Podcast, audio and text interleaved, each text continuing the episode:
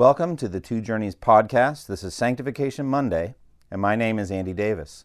In this podcast, we seek to answer the question what is spiritual maturity? We believe that spiritual maturity can be broken into four main sections knowledge, faith, character, and action. Now, today we're going to begin a new section on action. We're going to zero in on the actions of the body, built on the foundation of what we've already learned in knowledge, which is factual and experiential biblical information and spiritual information, and then faith, the eyesight of the soul, by which we see invisible spiritual realities, past, present, and future, and then character or heart conformed to Christ. Those internal uh, that internal shaping and molding of us in the image of Christ then flows out inevitably into action. Make a tree good, and its fruit will be good. And so, by this shaping and molding of our minds and our hearts, we are ready to do the actions that God has commanded us to do.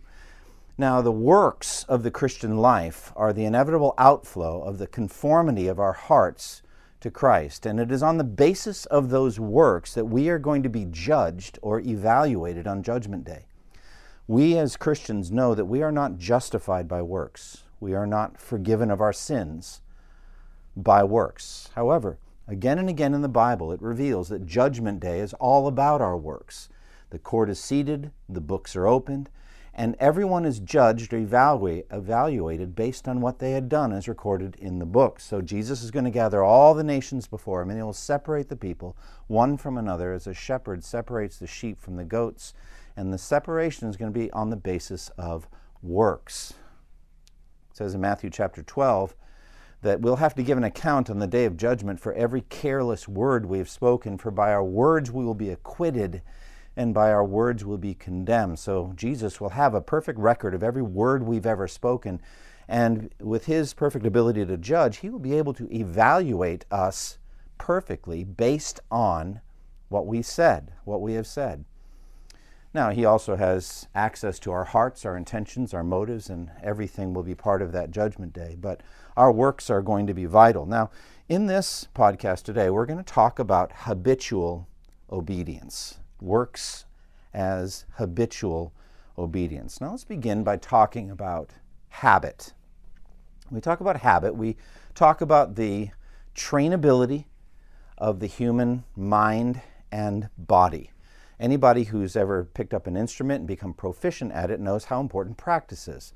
If you get really good, let's say at piano, and you, you play for years, and then the time comes for you to give uh, a concert or a recital, with a complex piece, maybe a, a, Chopin nocturne or something like that. And you have to work over certain passages that are very difficult again and again. You could see a concert pianist, maybe a woman who's extremely good at piano, and she has to zero in on one 30 second uh, or 45 second long portion that has been given her trouble. And she'll play it 50, 75, 100 times until her fingers get it just right. Uh, or again, you think about an athlete, somebody who uh, is very good at a sport, maybe a basketball player. And you could see uh, an athlete maybe missed a key free throw or two during the game that cost his team the game. And he's in the gym for the next week practicing his free throws, doing the same motion again and again and again. Both the concert pianist and the athlete are banking on the trainability of our minds and of our bodies through habit. Through habit. Now, we want to zero in today, uh, Sanctification Monday, on the issue of habits of holiness. Paul the Apostle, as he was talking about sanctification, the key three chapters in the Bible on sanctification are Romans 6, 7, and 8.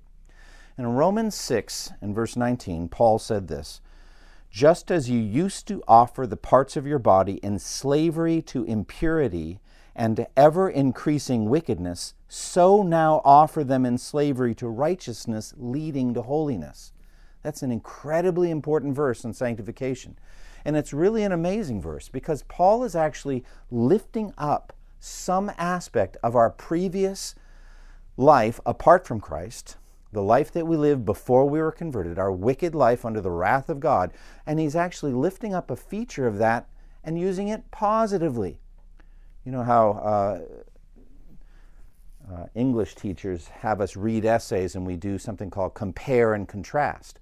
So in this case, he's actually comparing some aspect of our life in, in uh, apart from Christ to that life that we're living now in the Spirit.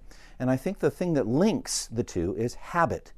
Just as you used to offer the parts of your body eh, as servants or slaves to impurity and to ever increasing wickedness, so let me stop there. You used to be in the habit of sinning, and you developed your skills as a sinner. You became very skillful at sinning. There was a re- repeated habit of complaining or arguing or saying foul language uh, acting in a certain way, and you did it again and again and again. These are habits of wickedness. Paul says, just as you used to do that, and you became even more wicked over and over. Now, what I want you to do is to do the same thing, only on the positive side. I want you to present your body again and again to God and to righteousness. And as you more and more live in slavery to righteousness, you'll become sanctified. It's a matter of habit.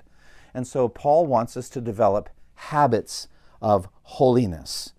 So we can train ourselves for godliness. 1 Timothy 4 7 says that. By constant use of spiritual resources, we can train ourselves to distinguish good from evil. Hebrews 5:14. God can train us for godliness through painful discipline for sin.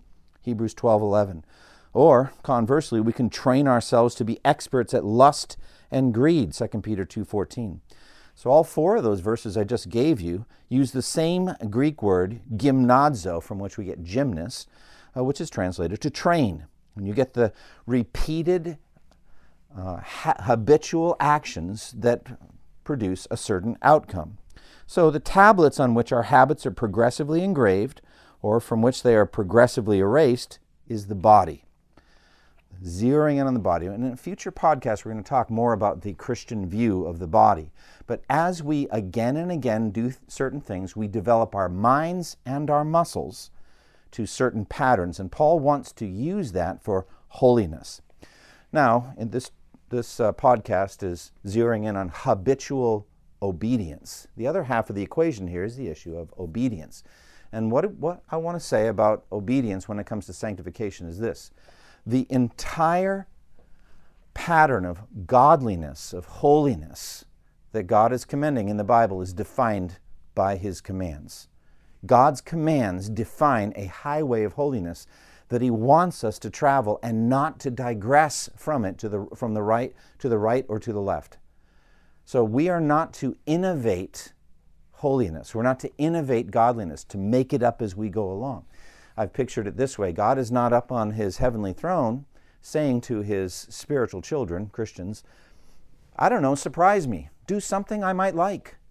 And then you have to think as a child of God, what would God like? Like a like a six year old on Father's Day or, or on Mother's Day, thinking, well, maybe he would like a picture, or maybe my mom would like it if I baked her some cookies, something like that. We have to kind of make it up. It's not that way at all. Actually, what God wants from us is obedience. He wants us to obey His commands. Everything that God de- defines as godly and right and holy and good for us is defined in His law, in His commands. As the hymn, How Firm a Foundation, put it, what more can God say than to you He has said? He has saturated our lives with the commands of God. Consequently, it's very, very plain that, that God wants us to obey Him to do what he said to do. 1 John makes this very clear through repeated statements. 1 John 2 3 through 6. He says, We know that we have come to know him if we obey his commands. The man who says, I know him, but does not do what he commands is a liar, and the truth is not in him. But if anyone obeys his word, God's love is truly made complete in him. This is how we know we are in him. Whoever claims to live in him must walk as Jesus did. Or again, 1 John 3:24, those who obey his commands live in him and he in them. And again, 1 John 5, 2 through 4. This is how we know what, uh, that we love the children of God by loving God and carrying out his commands. This is love for God, to obey his commands. And his commands are not burdensome, for everyone born of God overcomes the world. 1 John 5, 2 through 4. So for us, the sum of the matter is plain in everyday life is habitual obedience to the commands of God as recorded in Scripture. We cannot at any given moment do any better than obey God's commands. We are servants and we must do what He has told us to do. Now, in the book of Romans, the Apostle Paul makes it very plain how important obedience is, both at the very beginning of Romans and at the very end. In Romans 1 5, he says that through Christ we have received grace and apostleship to bring about the obedience of faith for the sake of his name among all the nations. Romans 1 5.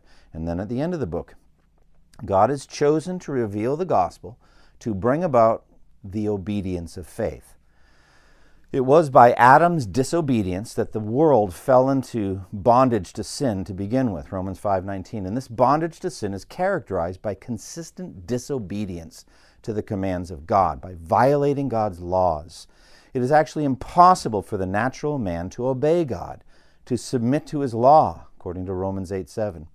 In fact, in the mystery of God's wisdom, God has in some manner consigned the entire human race to disobedience in order that he, he may have mercy on all of his chosen children. Romans 11:32.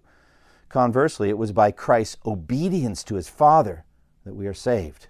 Romans 5:19. And the greatest clearest outward evidence of saving faith is a lifestyle of obedience to God's laws.